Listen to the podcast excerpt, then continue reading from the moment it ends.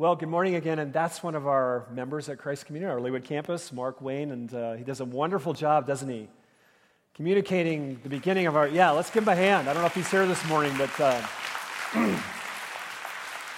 a remarkable artist, and uh, he captures, I think, beautifully our new series.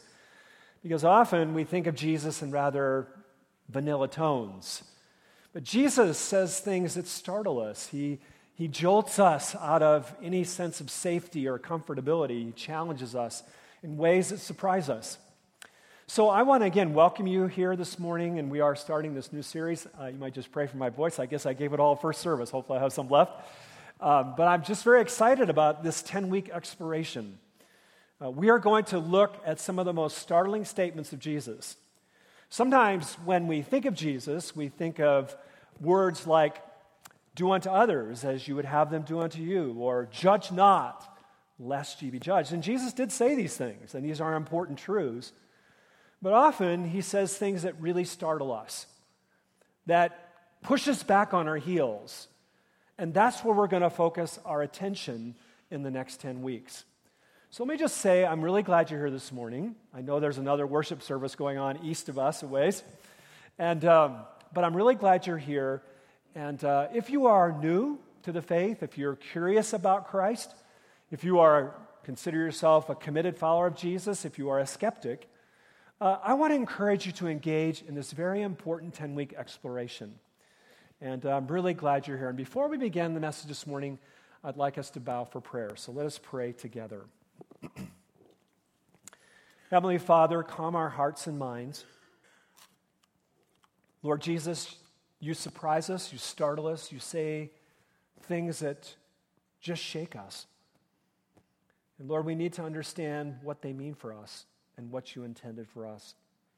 So, Father, we ask this morning that you would take the words of my mouth and the meditation of each one of our hearts, and that everything we say and do would be acceptable to you. So, Holy Spirit, have free rein in every heart and every mind this morning gathered. Speak to us transform us, encourage us, enlighten us, and change us. For Christ's awesome glory, we pray. Amen. Well, when we think of the person of Christ, when we think of Jesus and what he taught, we often have lots of words in mind, but we have pictures that have been painted in the very depths of our hearts and minds. What picture comes into your mind when you think of Jesus?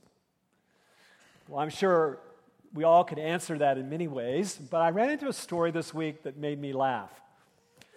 Made me chuckle in great ways because a London reporter captured a story of an elderly woman in Spain. Uh, and she thought she would sort of touch up a picture of Jesus. Uh, I don't know if you saw this, it went viral across the internet this last week. And uh, it was in Spain, and it was a fresco of Jesus in a restored church. And as they were working it in Spain, they found this fresco of this famous Spanish artist. It's really beautiful. I mean, it's faded, but it's really beautiful, this 19th century fresco of Jesus. Well, for whatever reason, she decided to sort of put her touches on it. And uh, this was her touch up Jesus. You know, my thought is, as a grandmother, she probably read Curious George too many times. What do you think? One of the interesting things was to read this story, and one of the reporters that was covering it said this. I love this. He said, The woman turned herself in at admitting causing damage when she realized, quote, it had gotten out of hand. and then he adds, The woman who was not identified attempted to restore the work with good intentions. Now, this story got not only viral uh, reach across the internet, but it had lots of responses. If you read all the responses, it's stunning. I, I, had to just tell you a few of them, okay? And I just give you at least two or three. I mean, it's just tons of them. You might want to look at this story. But JG, a young guy, wrote this. He said, I wonder what it would look like if this lady had bad intentions. That's good, isn't it? Corey wrote these words. She says, She must really stink at Pictionary.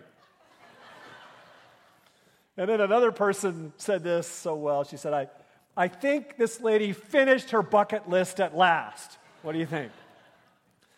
Now, all of us, I would say, would cringe at this woman's touch up of Jesus, but all of us have a picture of Jesus in our mind. And we cringe at the inadequacy of that picture. But if we are transparent in our minds and our hearts, we do have an inadequate picture of Jesus too. One that not only needs a touch up, perhaps, but needs a major restoration. So, this morning, as we enter into this series, we want to begin to gain a better picture, a more compelling picture of who Jesus is and what he taught and what it means to follow him. Now, how do we do that? Well, I'm going to suggest to you that the original Fabulous Four, the Fab Four of the first century, were the gospel writers Matthew, Mark, Luke, and John. They all paint this amazing picture as they weave together intricately the stories of the first century as Jesus encountered this planet. But I want to suggest to you that Mark, the gospel writer Mark, perhaps has the most intricate and delicate painting of Jesus in his gospel. And I'd like you to turn there with me this morning as we start this series, the Gospel of Mark. Matthew and then Mark, if you have your Bible with you. I'd like you to turn with me this morning to Mark chapter 8. Mark chapter 8. Now, before diving into this gospel, what I'd like to do is to set the literary landscape and the historical landscape of the Gospel of Mark. Most scholars believe, and I agree with them, that this is the earliest gospel in the New Testament written. Most likely, we are talking 58 to 60 BC or AD. So, if we do our math, this is less than 30 years after Jesus walked on planet Earth. This is very important to us in the 21st century. Because when we look back at history, we want to have a credible eyewitness, historical look of who Jesus was and is. And most scholars believe, and I agree again with the majority here, is that Mark actually knew the Apostle Peter. Mark was discipled by Peter, and his gospel is written in the transition when Peter was alive to after he died. So Mark bridges this time, and the importance is all the eyewitnesses, the teaching. Mark has the most credible historical painting of Jesus. It is something, if we are going to get a picture of who Jesus really was and is, and what he taught and what it means to follow him, we must lock in with the gospel writers, particularly Mark. So when we come to Mark chapter 8, Mark is a brilliant author, and he arranges his 16 chapters. If you have an English Bible, you know there are 16 chapter divisions. Right in the middle, in chapter 8, at the midpoint of chapter 8, is Mark's watershed literary turning point that transitions the story around two burning questions that Mark has. These two burning questions are at the heart of his gospel. They are what he wants his readers to grasp, grapple with, and he want, what he wants us to grapple with as well.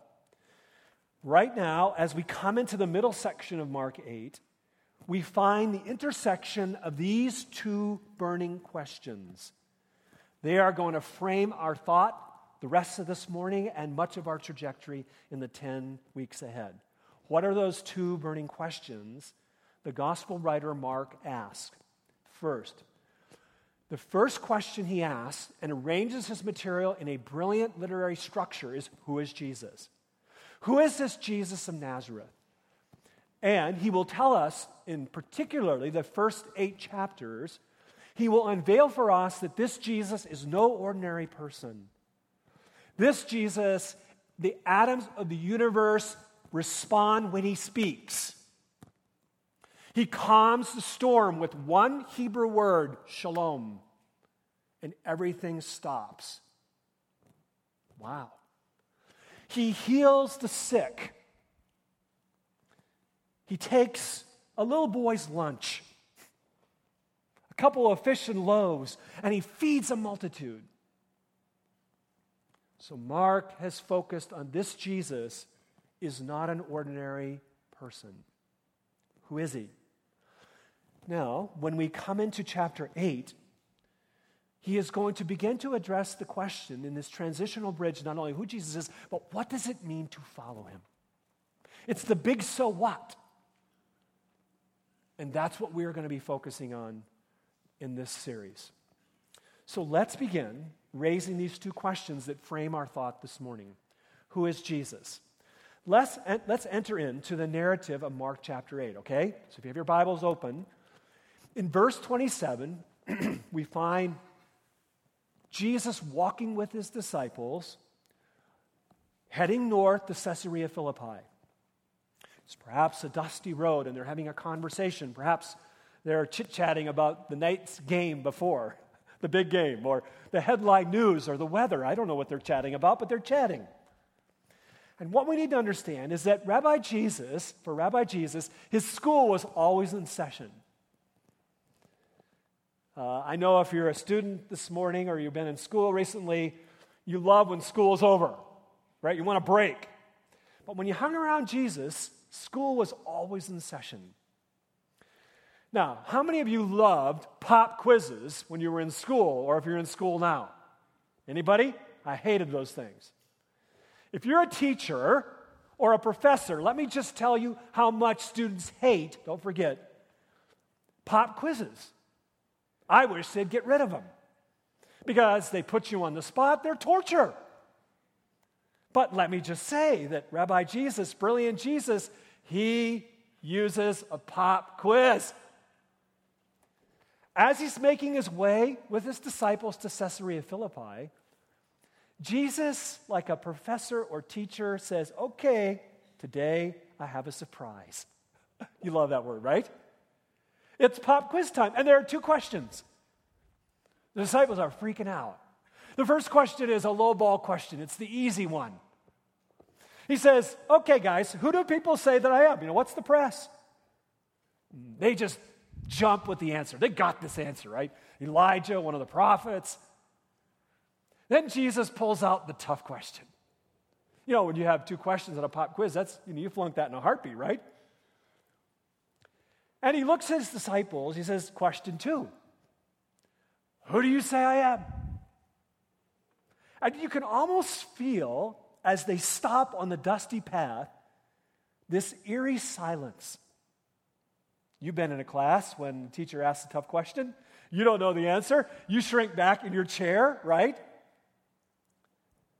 And you're hoping that some smart kid will answer the question or brave one. And all of a sudden, in this dead air moment, the smartest kid in the class speaks up Peter, or at least the bravest. And he says, I got the answer, I got the answer. Jesus, you are the Christ, you are the Messiah. The Old Testament spoke of you, and you are it. You are the anointed one. Wow. Peter must have been busting at his chest. I mean, he's like, I got it. But while Peter gets an A now, he's going to flunk in just a moment.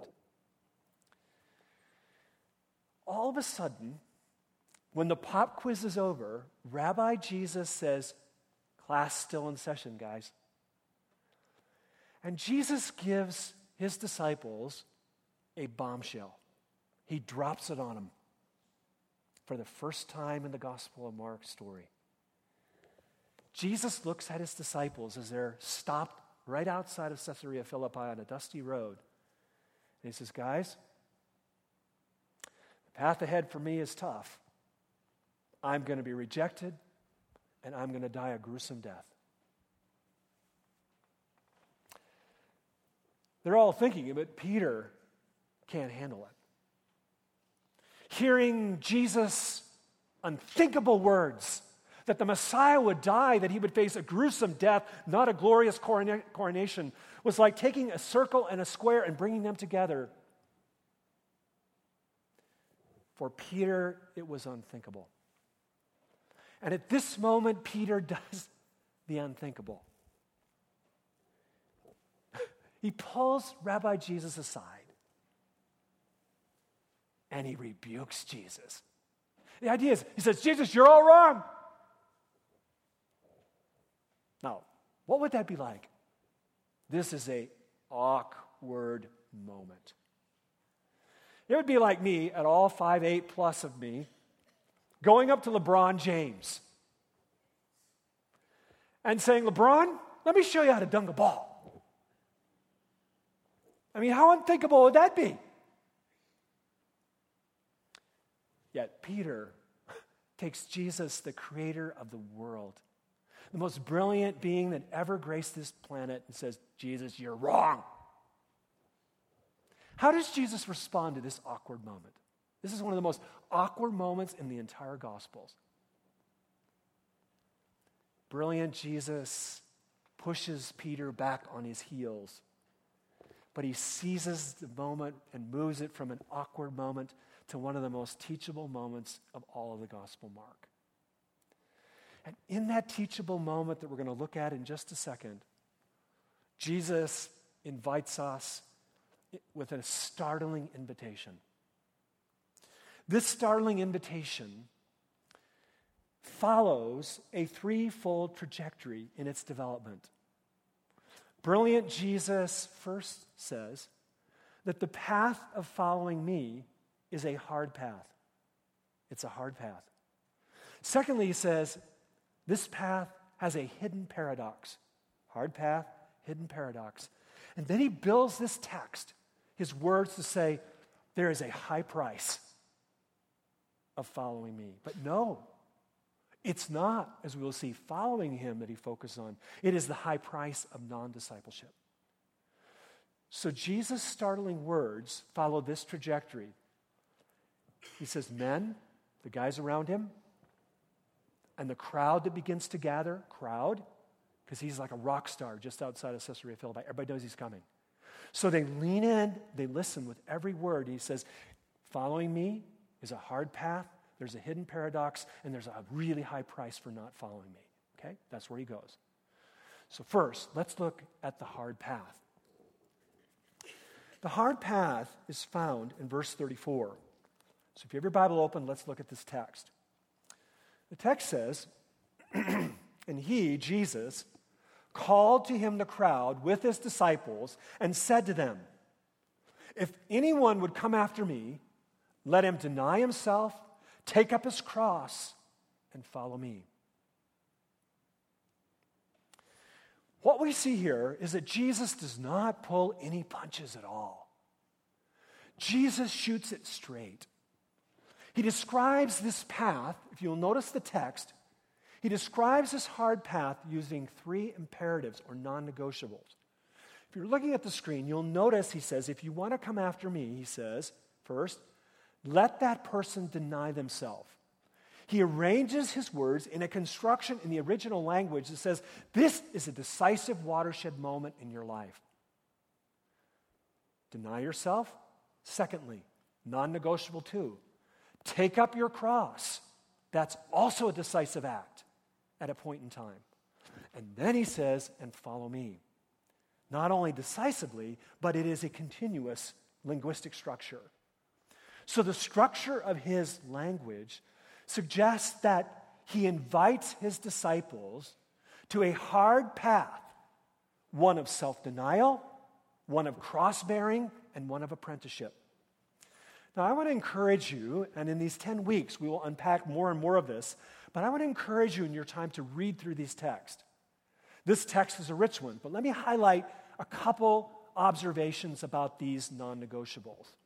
First, this language of self denial is a really big, important word here. We don't like that word, do we? Come on, be honest. The idea of self denial is a radical call embedded in the linguistic structure, a decisive act that changes the entire course of our life. Jesus is saying he is not just a good teacher, he is a fork in the road, and following him is a watershed, decisive moment in your life and mine. I love how one Testament, New Testament scholar captures this. He says, Those who wish to follow him must be prepared to shift the very center of the gravity of their lives from self to reckless abandonment to the will of God. That's exactly what Jesus is saying. And when we hear those words in an indulgent culture, we all are that, right? We have magazines about self. We hear language over and over again to express yourself, right? Be yourself, suit yourself. The language of self denial is not a very attractive invitation. It's not a popular thing to invite people to deny themselves. But it wasn't popular in Jesus' time either. We must keep this in mind. Jesus' original listeners would have gone, huh? Because what we long for initially is to live a life of self indulgence, to self absorption, self reliance, self, self, self.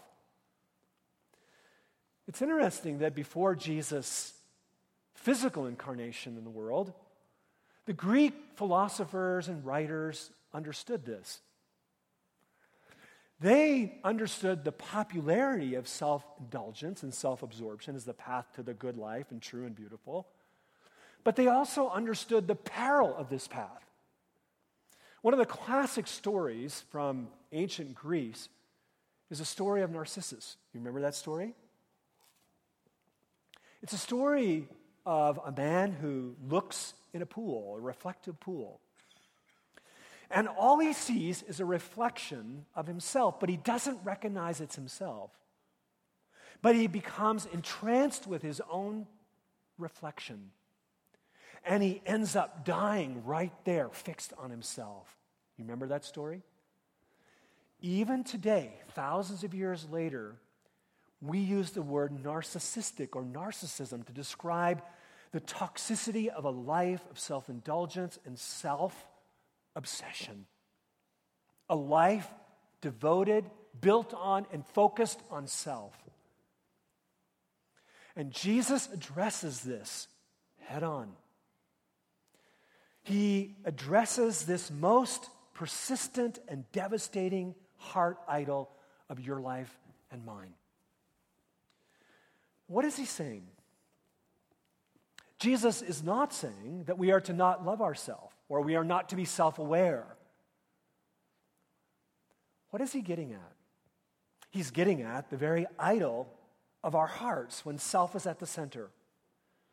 When we hear self denial in a religious context, we often think of some kooky cult or some Middle Ages guy sitting on a pole in the desert. But self denial, as Jesus teaches, is not that at all.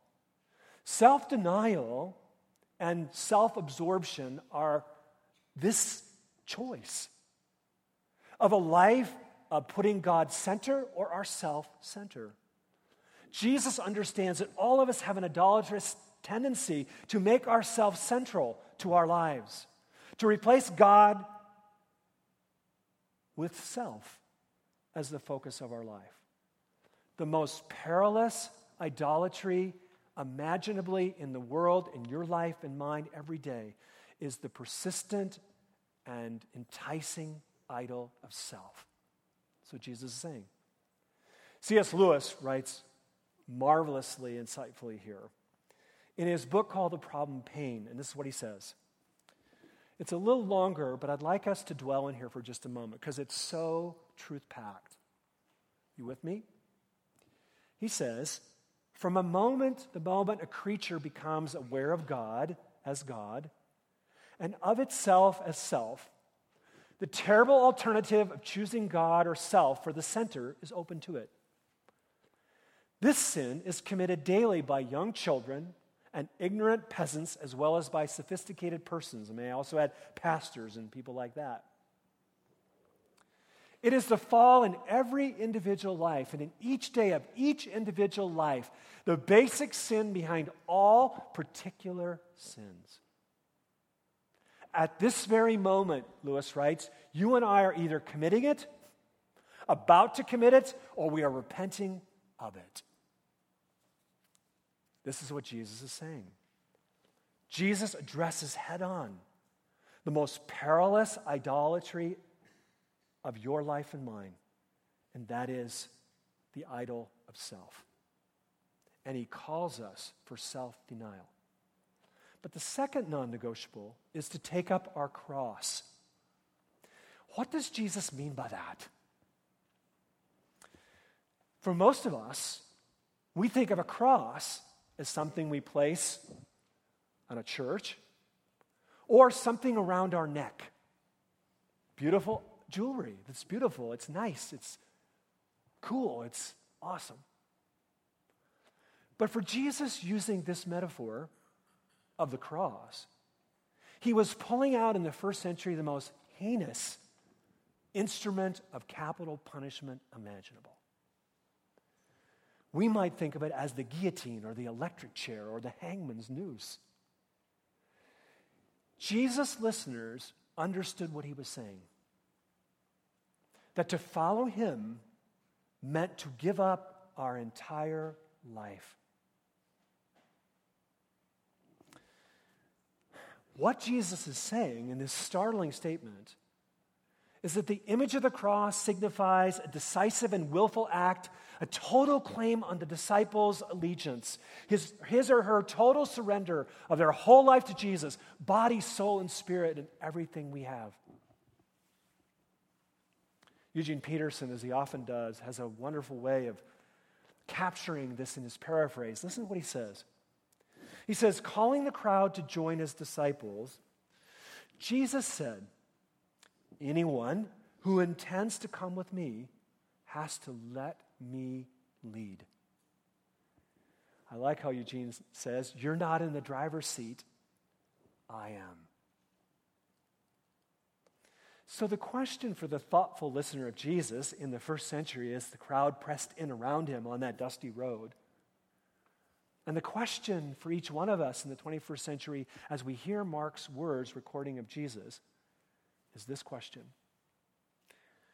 Why on earth would anyone say yes to Jesus' startling invitation? His hard path. Why? Jesus answers that question in the next verse. For in it we find a hidden paradox that we must grapple with this morning. Notice verse 35. Jesus says, For whoever will save his life will lose it. But whoever loses his life for my sake and the gospel's will save it. Jesus takes a paradox and hits it over his listener's head. What is a paradox? Let's just remember because it's very important. Webster defines a paradox this way the dictionary it is a statement that at first glance seems contradictory, unbelievable, or even absurd.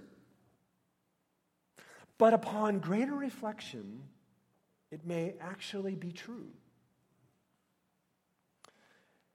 I'm reading this fascinating book lately. I downloaded it recently on my Kindle. It's a book that is taking our world by storm in the intellectual arena. It is a book on neuroscience of the brain. The author is a Nobel Prize winner. His name is Daniel Kahneman. The book's title is Thinking Fast and Slow. It's a fascinating book.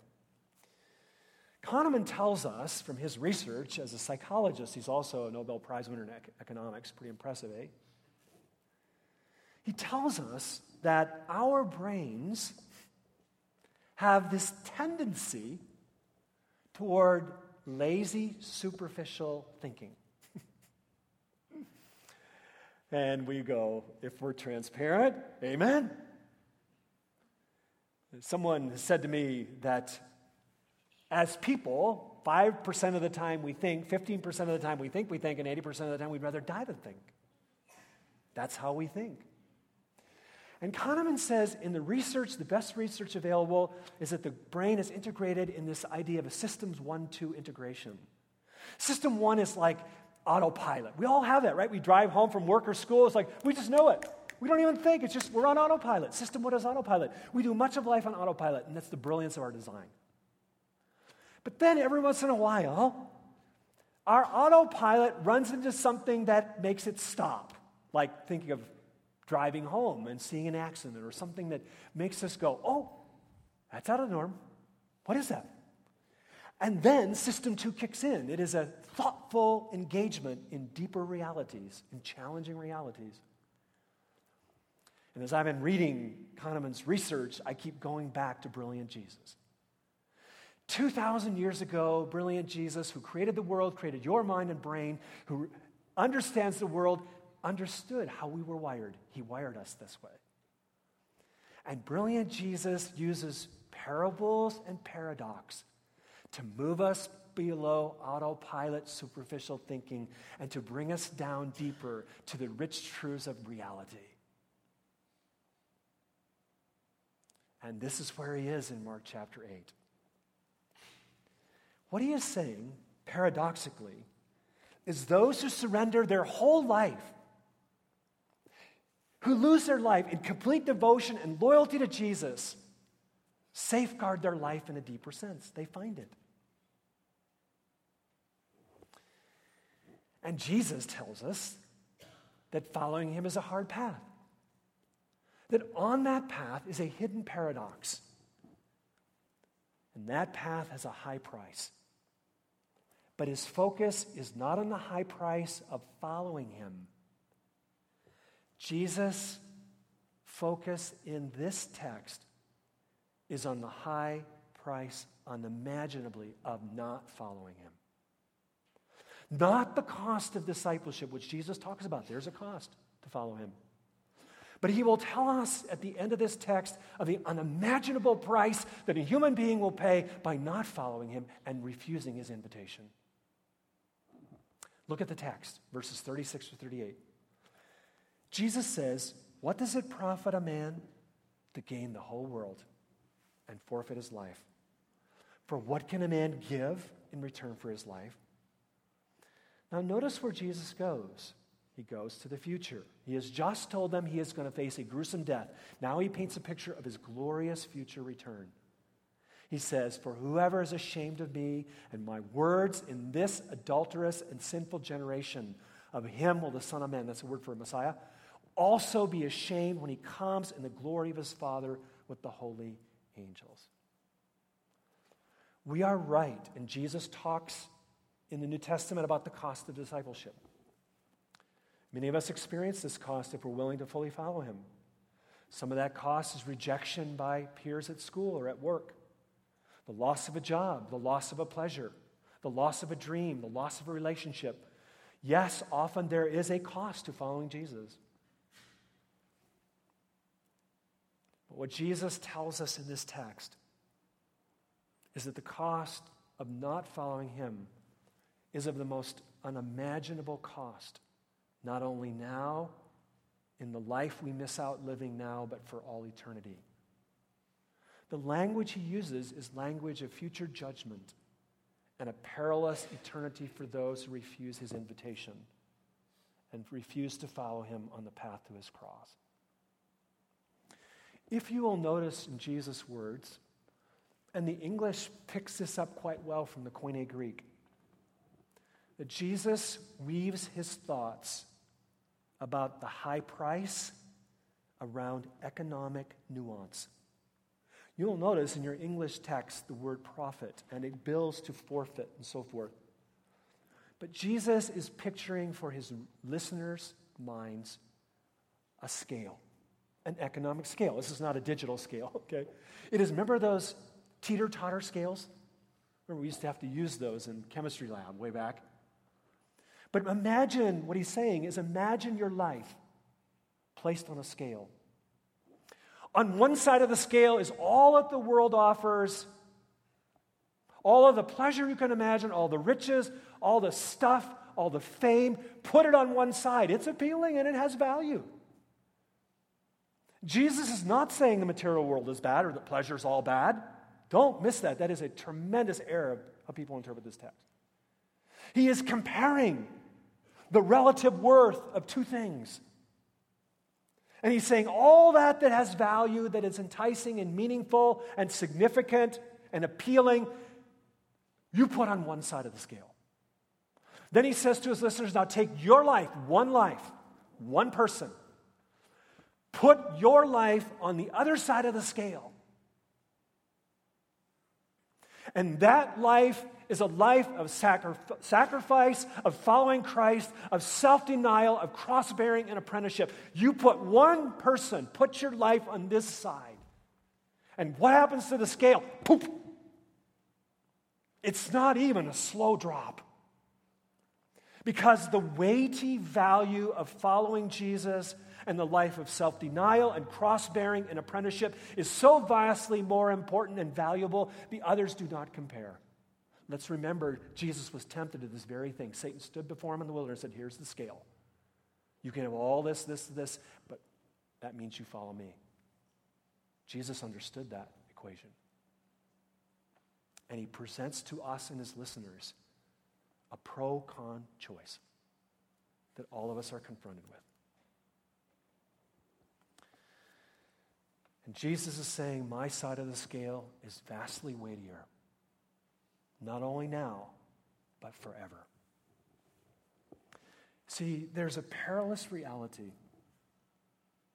And that is, some of us have convinced ourselves we think we can have it all, when in reality, we can lose it all. Not only for now, but for all eternity. There's a cost to following Jesus. There's no question about that It can be popularity, it can be pleasure, relationships. I mean, you name it. Jesus doesn't hide his scars to win a disciple. He lays it out there. He's a straight shooter. Dietrich Bonhoeffer, who was martyred by a Nazi noose because of his commitment to Christ, understood this. Pastor Dietrich, Mar- uh, Dietrich Bonhoeffer said this When Christ calls a man, he bids him come and die. He understood what Jesus is saying in this text. In this call to die, what we must not miss, listen carefully. Brilliant Jesus gives us a paradox, and nestled within that paradox is another paradox. That paradox is that in dying, we truly live. And nestled within that is saving is losing. I love the movie Braveheart. Any Braveheart fans? There's a line in this movie that is brilliant. And in this movie, there's this line Every man dies, not every man really lives. This is what Jesus is saying. Jesus is reminding us that there are two ways to die, but only one way to live. He is saying we can experience death by saving our life in some narcissistic self absorption and then face the temporal emptiness that that will inevitably bring and the eternal perilous consequences as a result. Or we can experience death now by losing our life now in self abandoned, cross bearing, self denying apprenticeship to Jesus and find true life, the life we were designed to live, the good, the true, and the beautiful life, not only now, but for all eternity. Path of discipleship is a hard path. But nestled within it, it is a transformational paradox. And Jesus reminds us that there is an extraordinarily high cost to not being his disciple. So, in the next 10 weeks, we are going to look at some really challenging stuff that Jesus teaches. But two questions are going to be our constant companions. And that is, who is Jesus? And what does it mean to follow him? Now, for initial reflection, let me raise three quick questions. I'd just like you to write them down. We're going to unpack them more later. Will you follow Jesus first? Will you say no to self salvation projects? How are you trying to save yourself? By being good enough, smart enough, cool enough, rich enough? To follow Jesus is to say no to self salvation projects. The good news of the Christian faith is that we can't do it on our own. Jesus did it for us on the cross. He paid the ultimate penalty through his atoning death on the cross and in his glorious resurrection. And it is a gift we receive. It is not something we can merit on our own. There's nothing we can do to merit it. Apostle Paul says, For by grace are we saved through faith. It is a gift of God, not as a result of works that anyone should boast. Following Jesus means that we say yes to the gospel and no to self salvation projects. Secondly, will you say yes to the cross life? Jesus doesn't offer us success, riches, gushy spiritual experience where we feel he's close to us all the time or gives us all the answers, perfect health, pure popularity Jesus offers us a cross. Uh, a fine book that is really a watershed book written by Philip Rieff describes a shift of our modern world. It's called The Triumph of the Therapeutic. Philip Rieff talks about our cultural reality when he says this.